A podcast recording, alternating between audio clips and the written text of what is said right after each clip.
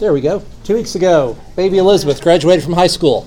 Uh, she uh, no, no applause, no applause. She it was an amazing answer to prayer, which is why I mention it because she was uh, in elementary school severely dyslexic. Uh, through middle school, had such a significant uh, brain processing issue that she had to wear colored glasses in order to read and has to read with a ruler. Uh, and so it's a miracle she graduated from high school, much less have a 4.0 straight A junior and senior year. So that's kind of amazing to us. A lot, a lot of prayer. Uh, oldest son Josh is on the left, and uh, Elizabeth. Josh is at West Virginia working on a PhD. Elizabeth is going to go to school at the University of the Arts in London uh, starting in September, uh, and she got such an amazing scholarship. It's cheaper than UT or A&M or her high school, so I'm very happy about that. Uh, and so uh, she's here for the summer. You may see her around in class because if Greg has substitute pastor, she sometimes like coming here rather than going to hear Greg. So you may see her in class. Uh, second son, uh, youngest son, Cody, uh, graduated last year. He's been working for the last year, and the reason we weren't here last Sunday uh, is we had to go to Los Angeles. I had work out there on Friday, and then we had to go find him an apartment because in the fall he starts school at the Los Angeles School of Sound and Recording which is where they teach you to add sound to television shows, uh, movies, and mix music, and it's a really cool program he's in.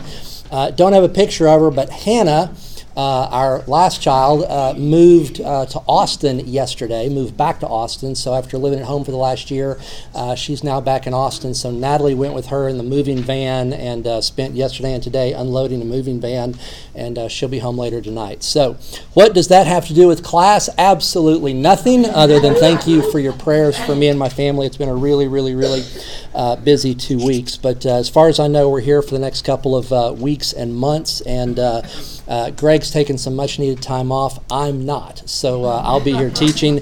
Don't be tempted not to come to church because Greg's not preaching. Uh, he's got an all star cast lined up to preach for him. A couple of them I consider personal friends, and uh, it's going to be an amazing series. So just because Greg's gone, please come back. I'm going to be here. The guys he's got backing him up are really, really good. Uh, can I give a quick commercial yes, yes. That you know nothing about? Yes. You're looking worried? Yes. Um, Since Butch has been out the newsletter and it always has a link to the podcast for your lessons, I've been sharing those with people that live in other states, towns, whatever. Hmm. Iris Sally, who was an original member of our class, I just ran into it at the coffee machine, I'm sending it to her. So that's a wonderful way to share Chris's great lessons with people that don't have the opportunity to come here on Sunday. So Thank you for to get that sharing. Very nice. All right. Uh, my friend Judge Harvey Brown was gracious enough to teach for me last week. If you were here, he uh, did an introduction to Second Corinthians, so I don't have to do as much depth as I ordinarily would. But I want to say by introduction that it's shortly after he wrote the first book. He's still in Ephesus, writing back to Corinth. He's at the start of the third missionary journey. And two things are really important. Number one, his first letter angered the church at Corinth. They said, How dare you pick on us? Uh, why aren't you here in person? You told us you were going to come visit us and you haven't. And so they attacked him. They attacked him for their circumstances. In other words, saying, Hey, I thought being a Christian meant the creator of the universe was now on our side. Why aren't things going any better for me? And then, number two, they started attacking him personally. And second, as a result of those attacks, it is his most personal, most emotional, less organized theologically than any other letter he, we're ever going to study of him. Uh, and so you'll see a lot of his personality come out, and you'll see that this morning. It starts deeply emotional because he's been attacked, and I'll explain that as we go through it. He addresses in the first two chapters the two greatest challenges in life. And that is number one, when things go bad. We get sick, we lose our jobs, there's uh, uh, relational problems, basically suffering. We live in a world with lots of suffering. Uh, the vast majority of it we don't have anything to do with, it just happens to us. The second thing may have more to do with us, and that's when we are attacked people come after us for whatever reason. Maybe well founded, maybe ill founded, but they come after us. So you're left with raw, beaten up, upset, wondering, sometimes angry people. at a world that makes them sick, that fractures relationships or employment situations, and then you've got another situation with people that attack you. And Paul's going to address this. How do you survive that as a Christian? Because the world deals with it, there's a whole bunch of ways to cope. He gives coping mechanisms 101 for those two big challenges, and he ends with this issue of forgiveness that I think you'll enjoy when we get there. So he starts with this concept of comfort through suffering. Because what he's challenging is the idea that God is genie in a bottle.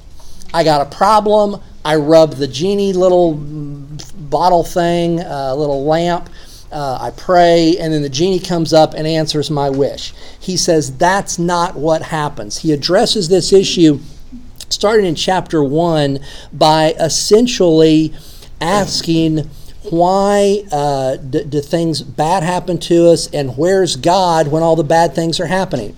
So he starts by addressing who God is. Chapter 1, verses 2 and 3. His introduction is Grace to you and peace from God our Father and the Lord Jesus Christ. Praise the God and Father of our Lord Jesus Christ, the Father of mercies and the God of all comfort. He comforts us in all of our affliction. Now, from the audience Paul's writing to, it's very similar to us sometimes as Christians when we get depressed and think that God is afflicting us in our comfort. And we're like, why me? And the perception that Paul wants to do is he is comforting us in all of our afflictions. So his position as God is recognizing that the world we're in is making us more Christ like. The challenges we face are similar in kind to the challenges Christ faced. When we go through them, there's a reason that has nothing to do with us for why we're going through those things.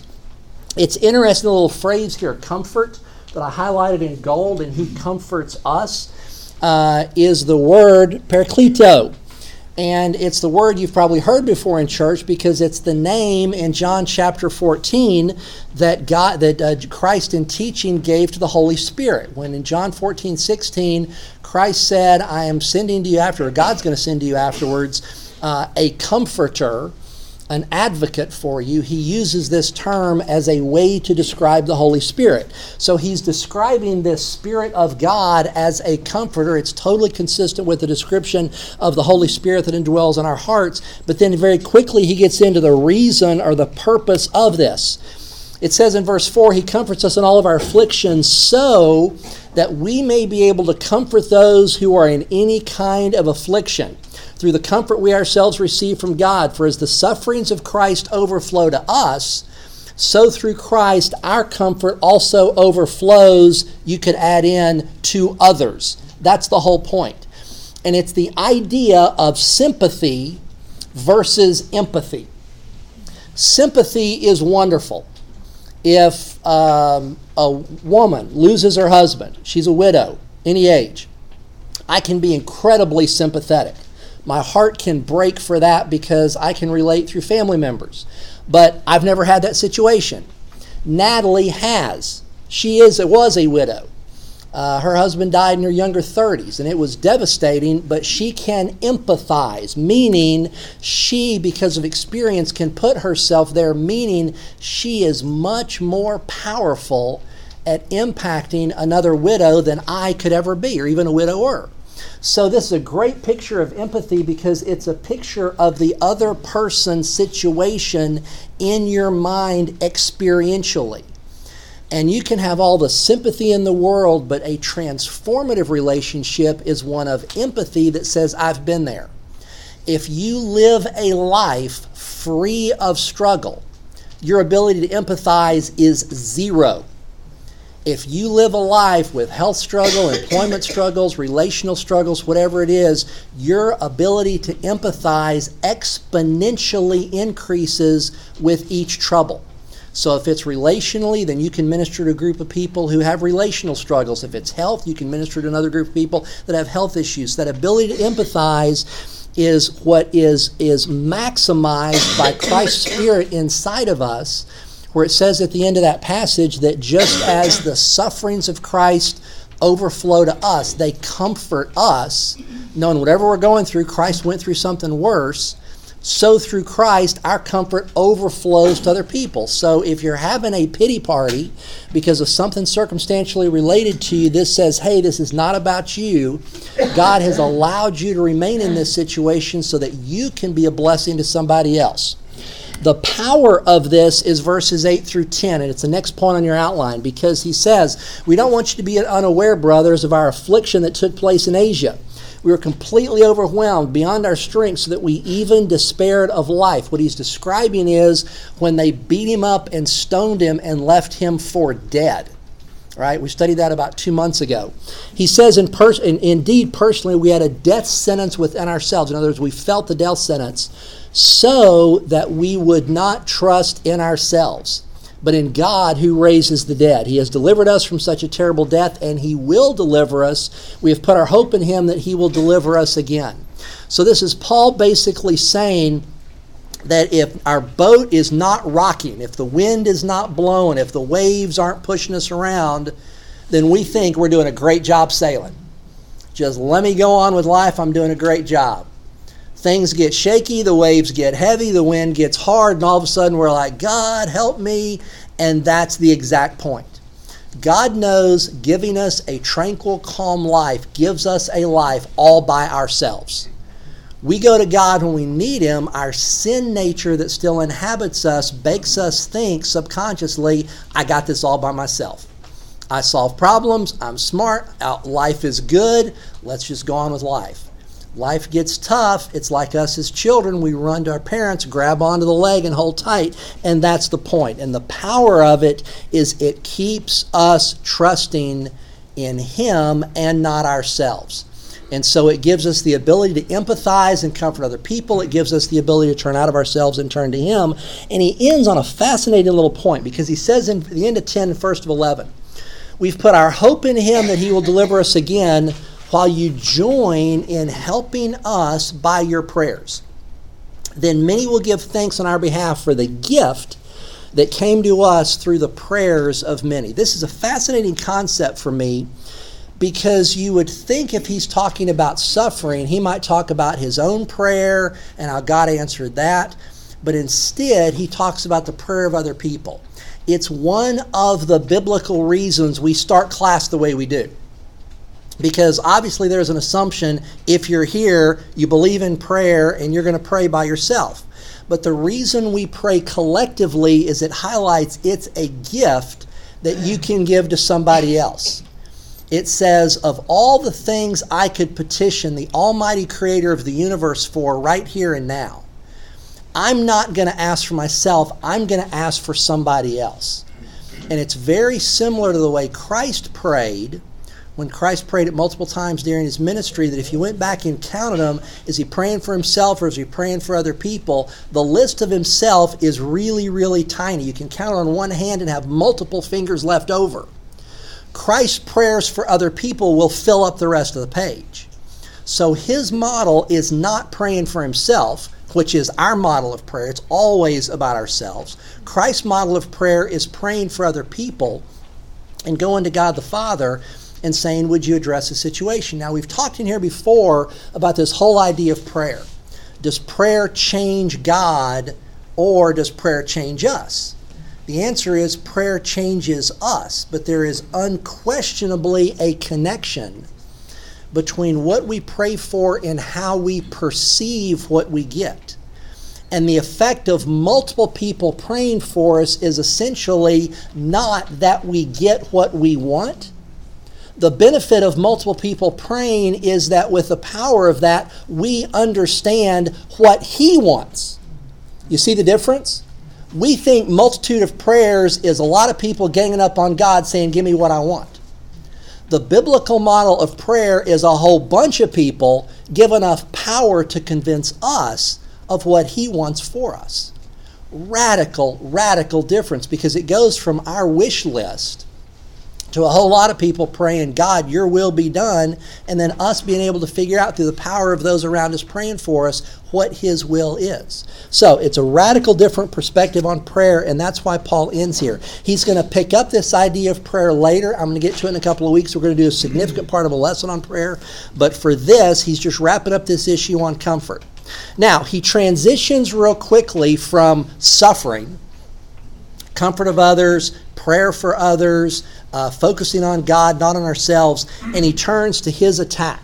The issue of his attack is real simple and real childish. He told him he was coming back, he got busy and didn't go, and they're hurt. And their response to that was basically to write him a letter and say, if you said you were coming and you weren't honest, how can we believe anything you told us about God the Father or Jesus Christ? I get the logic, but it's pretty childish. Paul's response is, Give me a break. I've been doing what God told me to do. Their response is very childish, very immature. You said you were coming back. You haven't come back. Therefore, you're a liar and we don't believe anything you said. So Paul has to attack this issue of what do I do when I'm personally attacked? For us, it's real simple. And sometimes it's a direct attack, sometimes it's just an attack that we may perceive that may not be directly trying to hurt us, but nevertheless we're hurt by it we live among porcupines. Human beings are porcupines. It's a part of the sin nature. In heaven, no porcupines. On earth, we're all porcupines. We get together, we poke each other. And no matter how much you try to snuggle up as a porcupine, you're still going to get poked right? We live life among porcupines. So if you're going to be poked and hurt, you got to understand how you deal with this. So Paul, in the next couple of verses here to end up chapter 1 and start chapter 2, is essentially modeling what do you do when you're attacked. I gave you a couple of easy, easy points to work through. And they start with this idea of being transparent. What kind of confidence can you have when you're being attacked? He says in verse 12, This is our confidence the testimony of our conscience is that we've conducted ourselves in the world, and especially towards you, with God given sincerity and purity, not by fleshly wisdom, but by God's grace. Now, we're writing nothing to you other than what you can read and also understand. I hope you'll understand completely, as you have partially understood us, that we are your reason for pride as you are ours in the day of our Lord Jesus. Let me explain all that. What he's basically saying is look at my life You've criticized me. You've poked me because you're mad I'm not there. He said, All of my life has been an open book to you, and all I'm doing is trying to serve you with what God gave me sincerity and purity, not because of what I think is in your best interest, my worldly wisdom. That's the way you start in dealing with people that are poking you. If they don't like you, there's little you can do to change, but if you're transparent and show them Christ in you, then there's less, hopefully, reason or motivation for them to poke you. They may still do it anyway if they're evil. I've had evil, I think, demonically uh, influenced lawyers attack me viciously. And there's not a lot I can do about it, but if I live a transparent life, where my faith in Christ is obvious, where my prayers are pure, where I, you know, am not ashamed of, of my role as a Christian, uh, then it's a transparent life that if I'm going to get picked on, at a minimum, people around me know I'm just being picked on. I didn't do anything to cause it. But if I'm all controlled, if I'm quiet, if I'm upset because somebody hurt me, if I withdraw, then nobody can see that. So being transparent also means showing that you've been hurt. It doesn't mean pouting, it doesn't mean fussing back, it just means going to somebody and say, This happened and I've been hurt. So transparency is showing your humanity, showing that somebody poked you and it hurt. Uh, but he builds from there. That's just his first point. His second point is that he's always loyal. Even though someone has hurt him, even though someone is attacking him, he says, I'm still going to be loyal to you in my affection, my teaching, my guidance. He says that in verse 615. I planned this with confidence to come to you first so that you could have a double benefit and go on to Macedonia with your help and then come to you again from Macedonia and be given a start by you in my journey to Judea. This is him saying, My plan is still to come to you. I told you I was coming. You're mad at me for not being there. My plan has always been to come to you because I love you.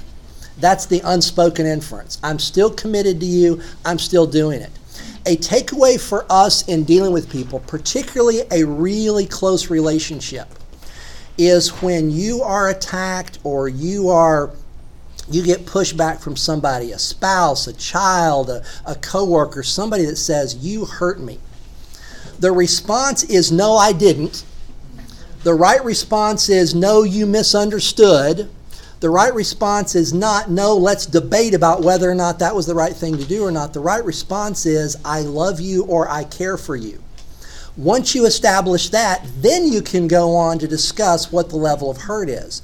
But you start with the connection of somebody that thinks you hurt them, of saying, I care about you.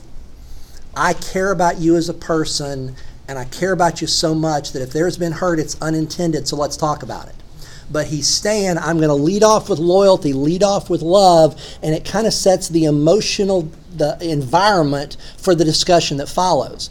Because he starts this idea of I'm open and transparent, if I'm open and transparent, I genuinely care for you, that comes out number two. Number three, I'm going to be honest and I'm going to be reliable. This point is basically no spin. You did wrong, you own it you maybe should have said something a little bit different, you own it. It means no excuses. If somebody thinks they're hurt, their perception is your reality.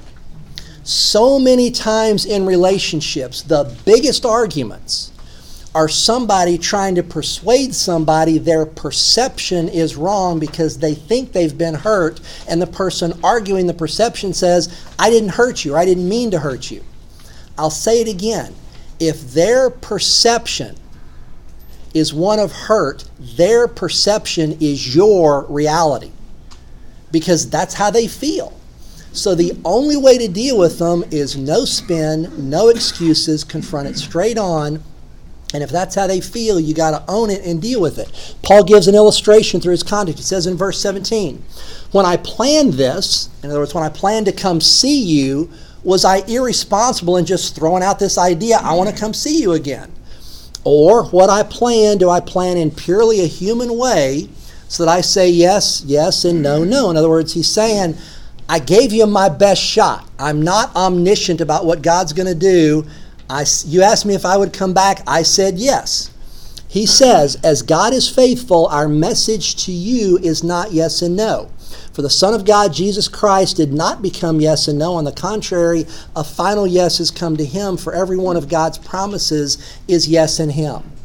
That's a whole bunch of words that says God doesn't change his mind. Okay? So Paul's saying, My human plan when you said, Are you going to come back? was a genuine, heartfelt yes. But when God says yes to somebody else and then tells me I got to go, then I got to go.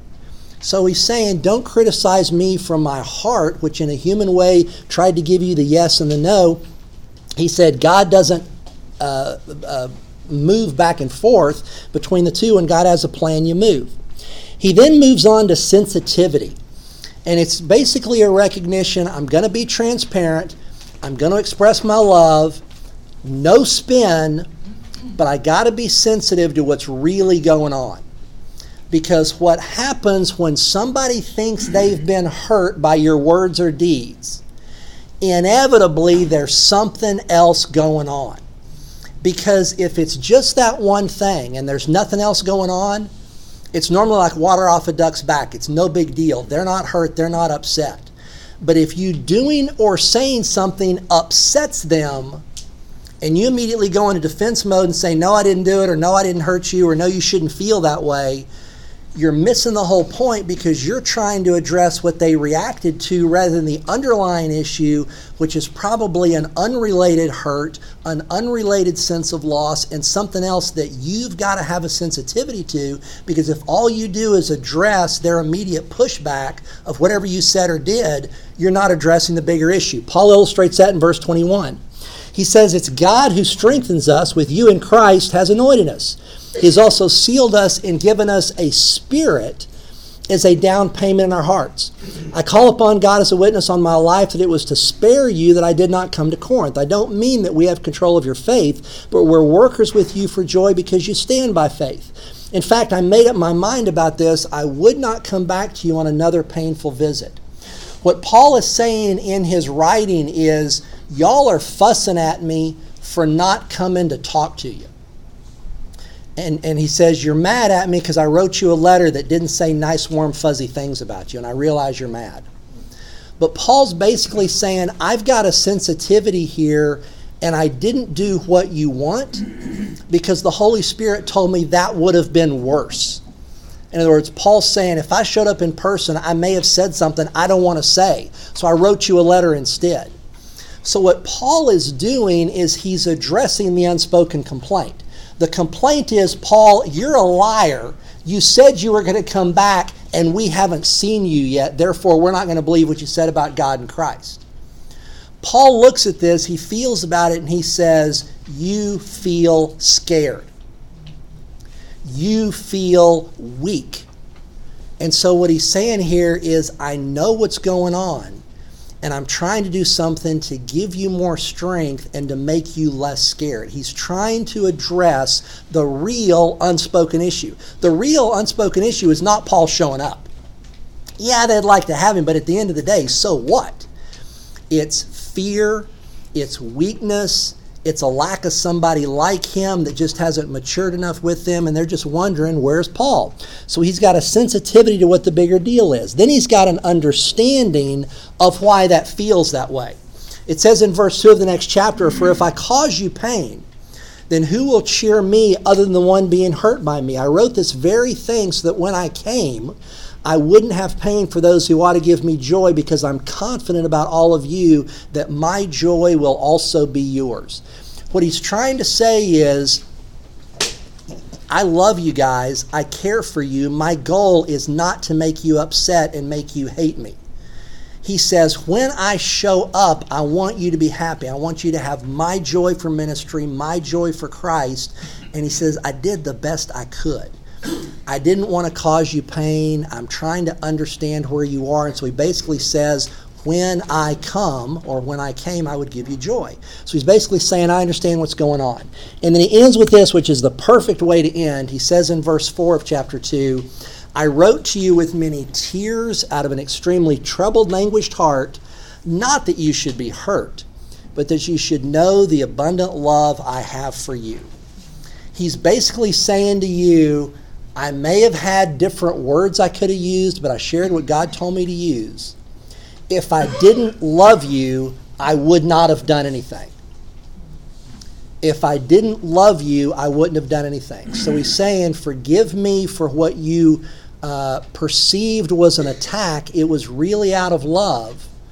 And he's trying to address the underlying unspoken issue and basically saying, You're loved, you're supported, you're cared for, I'm coming back. And he's basically saying, when I show up, you'll know the abundant love I have for you. So it's a great way through a picture of how we deal with being attacked. Now, let me digress for a second when we go on, because we're going to end with this issue of forgiveness, but I want to transition out of it with how we deal with hurt. A spouse does something that just offends us horribly. Typically, it's minor, but at the time, we're totally offended. A coworker says something or doesn't invite us to something or takes us off a team or whatever it may be. Another family member a child lashes out at us and you're you're just something horrible said to you or done to you there's just a deep level of hurt. We do a couple of things number 1 if you're highly emotional you get angry and you bow up and you're like, How dare you say that about me? I got 50 things about you. I'm glad you raised them. Well, let me tell you what I think about you. And you're off to World War III. So, a highly volatile, emotional person can be really dangerous in this situation because there's typically an escalation before there's a de escalation. Number two, the opposite end of the spectrum is the withdrawal. There's an attack, and you're like, I'm out of here. I quit. I'm not doing it. I'm not going to see them anymore. How dare they not lavish me with praise? I'm not going to deal with them. In a marriage, it involves them going into another room in the house or leaving the house for a couple of hours or days. Uh, in a work situation or a ministry situation, it typically re- uh, results in just a resignation. I quit. I'm not doing anymore because I've been hurt by what somebody said. Both of those situations are dangerous because just as it's dangerous to escalate, it's dangerous to de escalate because of the other person. Remember, if somebody's attacked you, there's something else going on. They feel something, there's something else going on. If you de escalate and go into hiding, nothing got solved. The other person is now just festering because their interpretation of your withdrawal is you don't give a darn, which just festers the underlying problem. So escalation is bad because then that's war. De escalation sends the message potentially of I don't care and you got a bigger problem. So the middle ground between those two is what he gets to in verses 5 through 11 of chapter 2. And this is pretty cool because we're dealing with the idea of forgiveness. And it's primarily the idea of how God forgives because our perceptions of this are massively humanistic and not divine. They're not godlike. So I titled this section Christ like when hurt because Paul is now going to address this idea of how you deal with somebody who's hurt. Now, in Paul's situation, he's not dealing with his hurt. Paul is so much beyond this the fact that they were mad at him, he's done with by the time he starts in what's our Bible, the first of chapter 2. He's now transitioning to talk about somebody in their church they won't forgive. You may remember a couple of weeks ago when I started 1 Corinthians, I told you that one of the reasons he wrote 1 Corinthians was there was still a lot of sin going on in the church. And they had a particular problem of incest where uh, an adult son was having sexual relations with, I think it was a stepmother and it just created all kinds of problems.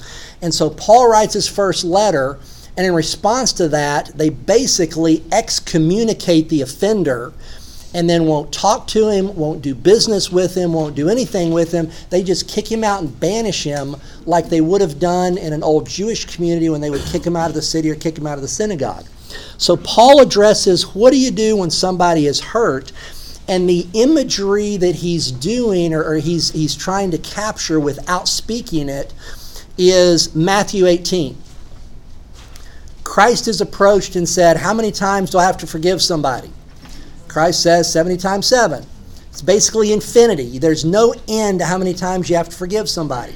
Paul doesn't quote Matthew 18 or even give a reference to the parable that he teaches. He instead gives some practical little points here I want to walk you through for how this works chapter 2, verse 5.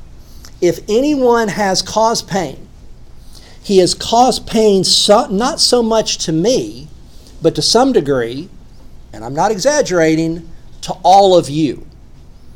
The perspective is when we are hurt, there's something bigger going on than just us. If I'm hurt, it could mean somebody else is mentally ill and they're attacking me and they think they're right, but they're just messed up. It could be there's demonic influence. They're attacking me because Satan wants me publicly attacked in this way and there's demonic influence going on. It could be innocuous. It could be there's just a mistake. But nevertheless, there's something else going on that's not just me. So the perspective when hurt is fighting the human nature to say, this is all about me.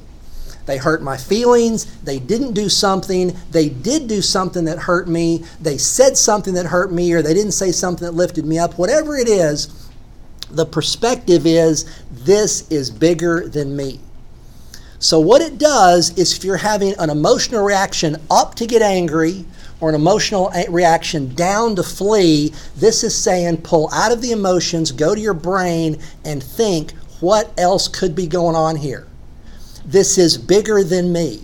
Why is he or she saying this? Why is he or she doing this? There's a perspective that's bigger than us. And Paul says, with respect to this little attack that's going on, this is impacting all of you. This is not an attack on one person or one issue. Number two, the purpose of dealing with forgiveness. He says the punishment inflicted by the majority, he's saying the entire church in which you did this one guy, is sufficient for that person. As a result, you should instead forgive and comfort him. Otherwise, this one may be overwhelmed by excessive grief. Therefore, I urge you to reaffirm your love to him. So, what they're saying in this situation is in that church, somebody got called on the carpet for sin, was excommunicated. They wouldn't do business with him. They wouldn't talk to him. They wouldn't help him. And Paul's saying that's the opposite. Yes, you can have a degree of punishment. Sin has consequences, but it's with forgiveness, it's with comfort, it's with reconciliation, and you work to restore. Now, let me say at the outset here there's two issues on harm. There's one where there's a harm in a relational sense that it's unsafe or unfair for you to stay in that particular situation. Hear me well. God does not call any of us to a place of abuse. If somebody says something or does something abusive, this is not saying go back into the face of the fire. God doesn't call anybody to abuse. There's a way you deal with that I'll get to in a minute. But if it's somebody that it is a sin that doesn't directly affect you, this is saying there's got to be forgiveness, there's got to be comfort, there's got to be reconciliation. That's a little bit different deal. So our idea of a purpose here is primarily dealing with that second situation where there's been a sin, there's been some consequences, but you've got to work towards forgiveness. So at this point, everybody says, well, wait a minute. What if they don't recognize that there's sin? What if they don't ask for forgiveness? What if they don't think they did anything wrong? Then what happens? And the answer is that the excuse you just gave in God's mind does not matter. Now, in a relational sense, it impacts the first issue I talked about. If someone is dangerous, if someone does something that hurts you, if somebody does something that exposes you exposes you to a greater uh, risk of something, if somebody is just verbally abusive and it's not emotionally healthy, then you don't go back into the face of fire because our point was God doesn't call anybody to abuse, verbal, physical, or otherwise. But in terms of how you mentally approach them, it's a radically different situation. He gets to this when I describe permanence in verses 9 through 11. Let me read it and I'll talk about it. He says in verses 9 through 11, I wrote, he's saying initially, 1 Corinthians, to test your character and see if you are obedient in everything. If you forgive anyone, I do too. For what I have forgiven, if I have forgiven anything, it is for you in the presence of Christ. I've done this so that we may not be taken advantage of by Satan, for we're not ignorant of his schemes. I describe this as permanence because what Paul is saying here is that there is an ongoing test for how we forgive. And the way I want you to think about this before you think about yourself and those that you know you may need to forgive or those that may need to forgive you, and I want you to think about God, okay? The way God forgives is radically different than us. Okay? We start with the concept of God is omniscient right? He knows everything. He cannot forget. But what does Scripture say about how God views your sin? It describes it in two picture ways. Number one, it says, in God's mind, your sin is as far from God as the east is from the west. How far is that? It's as far as you can get, right? Now, He's omniscient, He's not forgetting. So if he's omniscient and not forgetting, what is he doing? I'll tie it up in just a second. Next picture in Scripture God to your sin.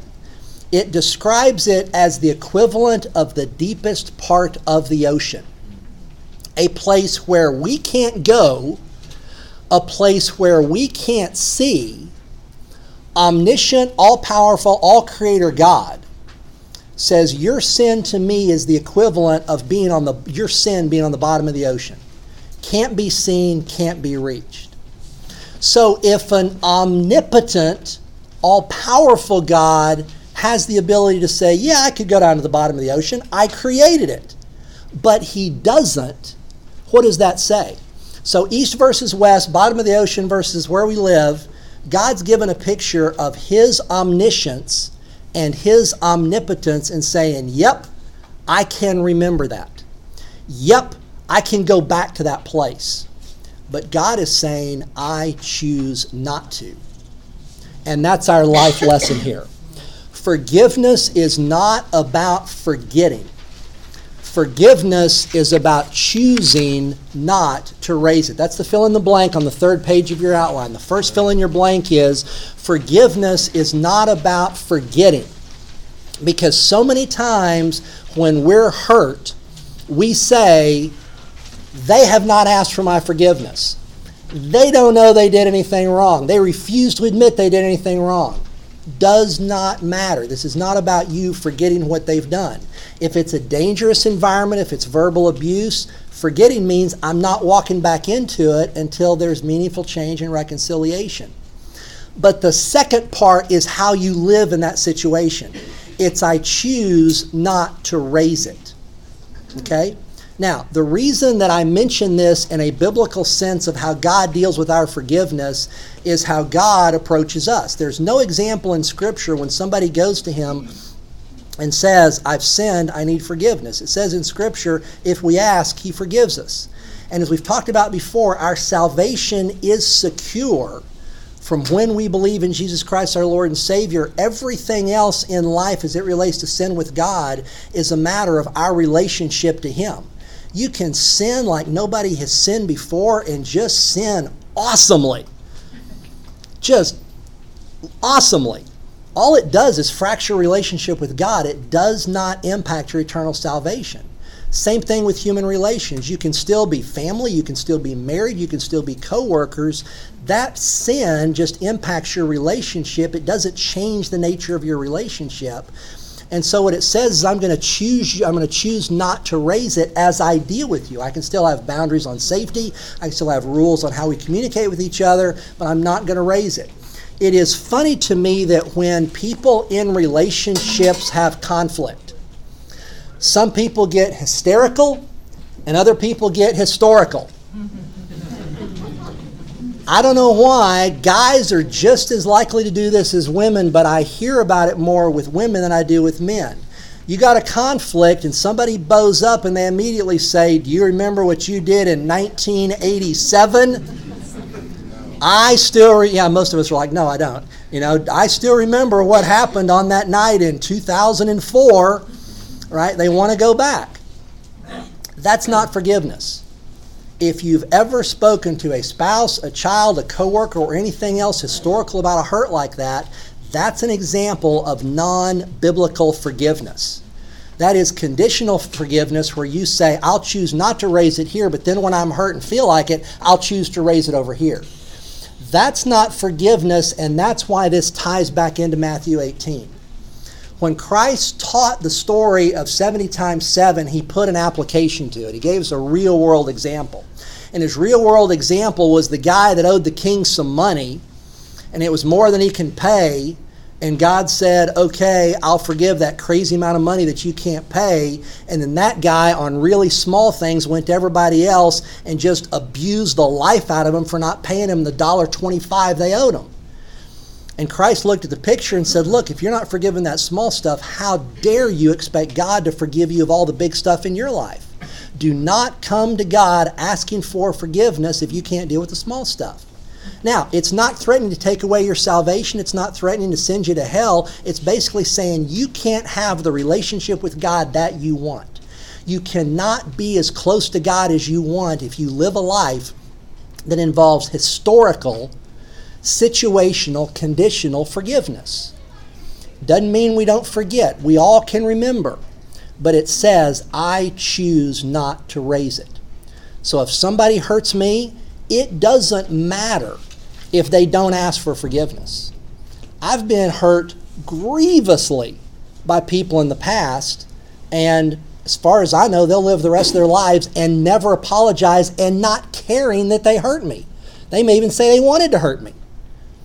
So there is zero forgi- uh, zero uh, uh, request for forgiveness. There's zero repentance. There's zero desire to change. I can live my life with that conflict, or I can simply say, I will deal with you, and I remember it, but I will choose not to bring it up. The next time I see you, I'm not going to raise it. The next time you say something bad, I'm not going to raise it. The next time I'm upset, I'm not going to raise it. I choose not to do it. So at this point, inevitably, we all say the same thing. So much easier to say than do. I just can't do it. I can't get my brain wrapped around it. You do not understand how bad I've been hurt. You do not understand. You just, if, if you understood my situation, you'd understand why I did what I did or said what I said. The problem we go through is that we live when we're emotionally tied into something in the part of the brain that involves emotions, where you're hurt badly. Let me teach you 30 seconds on brain chemistry. That part of your brain where your emotions reside is called the amygdala. The amygdala lacks the ability to have compartments. There are no compartments on anger. There's no compartments on rapturous joy or laughter. It's just, it permeates all aspects of you because of that amygdala. The frontal cortex, where you do math, where you read, where you think, the frontal cortex is all about compartments. It's why you can remember your phone number from 30 years ago.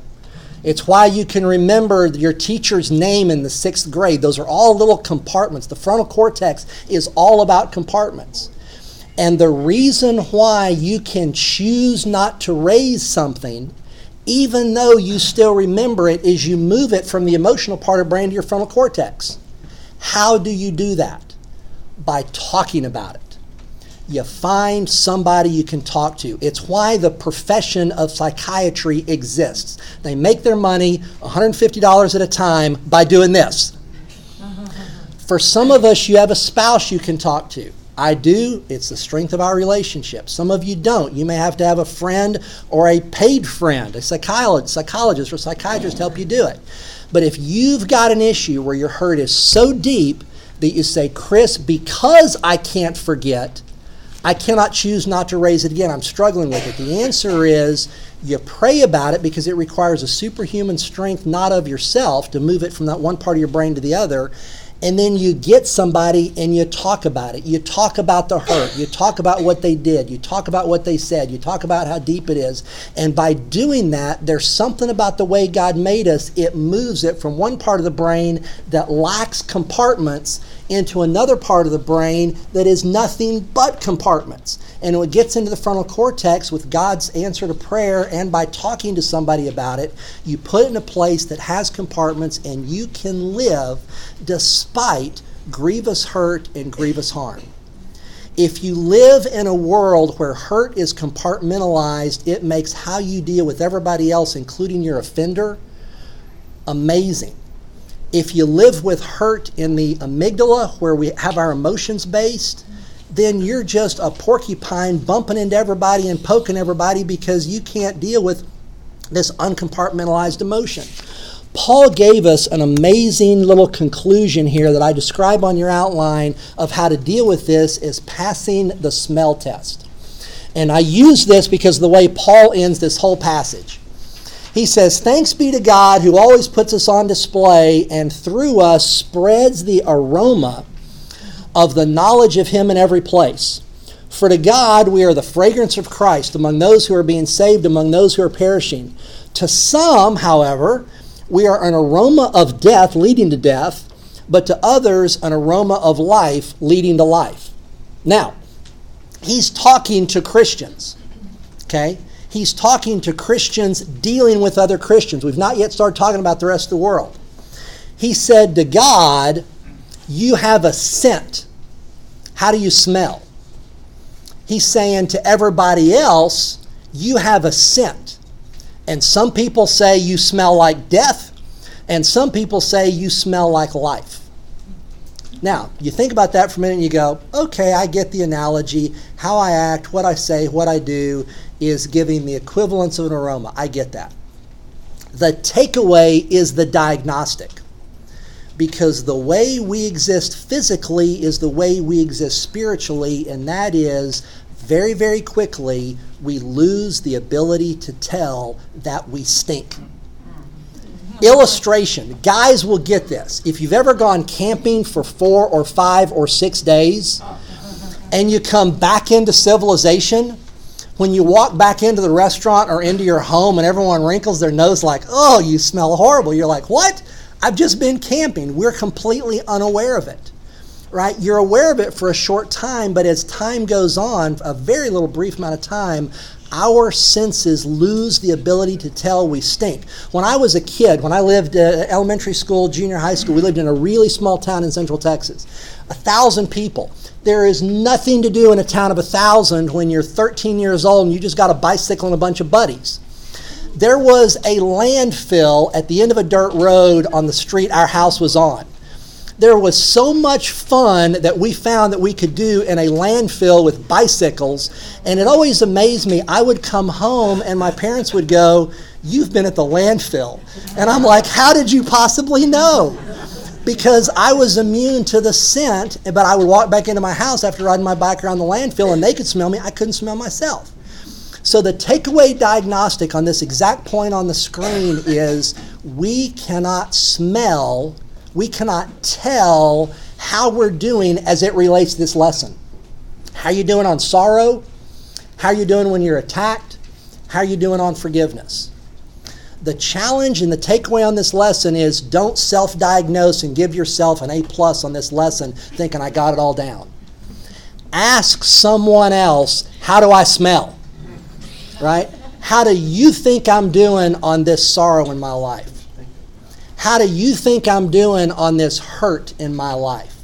How do you think I'm doing on dealing with this struggle? With my law partners, who I just treasure deeply, if I'm going through something where it's just deeply, deeply tough on me in a time in the past, I would go to them from time to time and say, I can tell you, I think I'm doing through this problem. How do you think I'm doing? And usually, I think I was doing really good, and they'd shake their head, going, Oh, it's just an embarrassment. We're praying for you.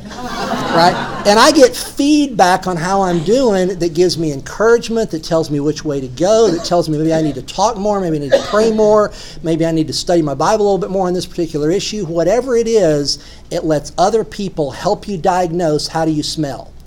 So if Paul ends this whole lesson by saying we're an aroma to God because of how we deal with sorrow and personal attack. We're an aroma to everybody around us based on how we deal with sorrow and how we deal with personal attack.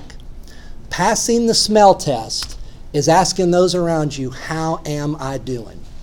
And if you ask, prepare for an answer that you may not be ready for, which cycles back into the lesson on how you're dealing with sorrow and how you're dealing with personal attack, because you may be looking for praise and then you get a reaction that you're not doing so well in that dealing with that hurt.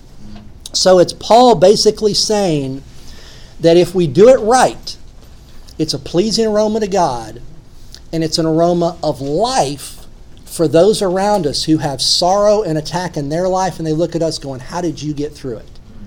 How did you do it? And if they ever come to you or they just see your life, the answer has got to be because the Holy Spirit of Jesus Christ in my life, making me less like me and more like Him. When you do that, you've got Christianity Survival 101 in the bag. Amen? Next week, more good stuff out of 2 Corinthians. Let's pray. Gracious Heavenly Father, we thank you so much for this lesson. We thanks for the cha- thank you for the chance to study your word, to be taken down to our essence. And Father, we ask for your forgiveness for not dealing with health issues the way we should, for not dealing with money issues and relational issues as being sinful people. We ask just for your forgiveness to give us wisdom in how to react, give us discernment in what to say, give us a heart that thinks of forgiveness first before it's even asked for or contemplated, not because of something that we're supposed to be other than Christ like, which is forgiving before it is even asked for. We ask that you would make us, not through our efforts, but through your Holy Spirit in our lives, an aroma that's pleasing to you, an aroma that's life to other people, so that we can be a light to a dark world that needs to know the answer to sorrow and the answer to attack is the comfort provided by the Comforter that lives within us, that anchors our security in heaven with you, our Father. We ask these things through Jesus' precious and holy name. Amen. See y'all next week.